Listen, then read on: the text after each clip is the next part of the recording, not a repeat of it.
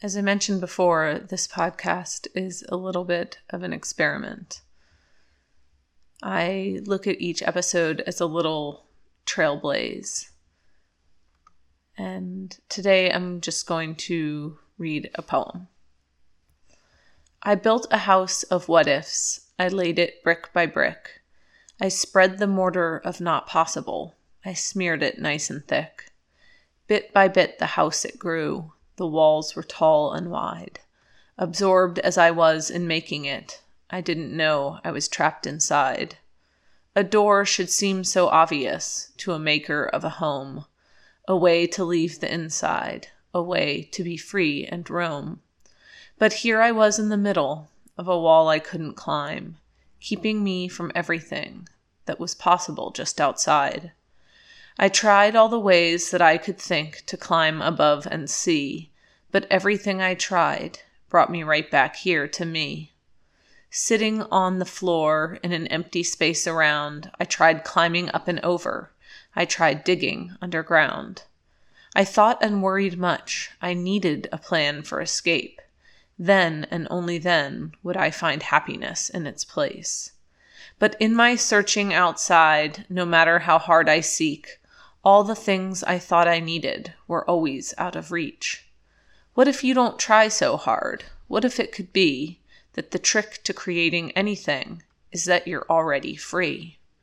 Deep inside, I went to a space I didn't know, a space without a name where everything seems to flow. I set down all my bricks, weighing on my life. I put away the mortar, gave up the spackle knife.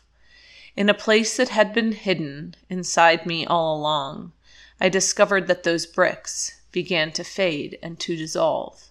You are not in the room. Those bricks do not have to last. You are the space instead, a stillness deep and vast. So sit quietly and listen to the life that within you tolls. The answers are all inside. Who you are is always whole.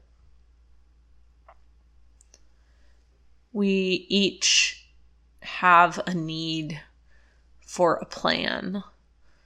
And I myself was lost for decades in needing to know how everything was going to work out instead of trusting my own internal guidance that when I can let go of needing things, when I can stop placing my own sense of value and worthiness on things outside of me, I could move from a place of lack to a place of completeness. And in that place, the things that you want arrive, but not because you need them or because you're checking off a list. They arrive because they match the feeling that you have inside they match the completeness that you know and accept as your own. I hope that wherever you are today, you have a really beautiful day, and I look forward to talking with you soon.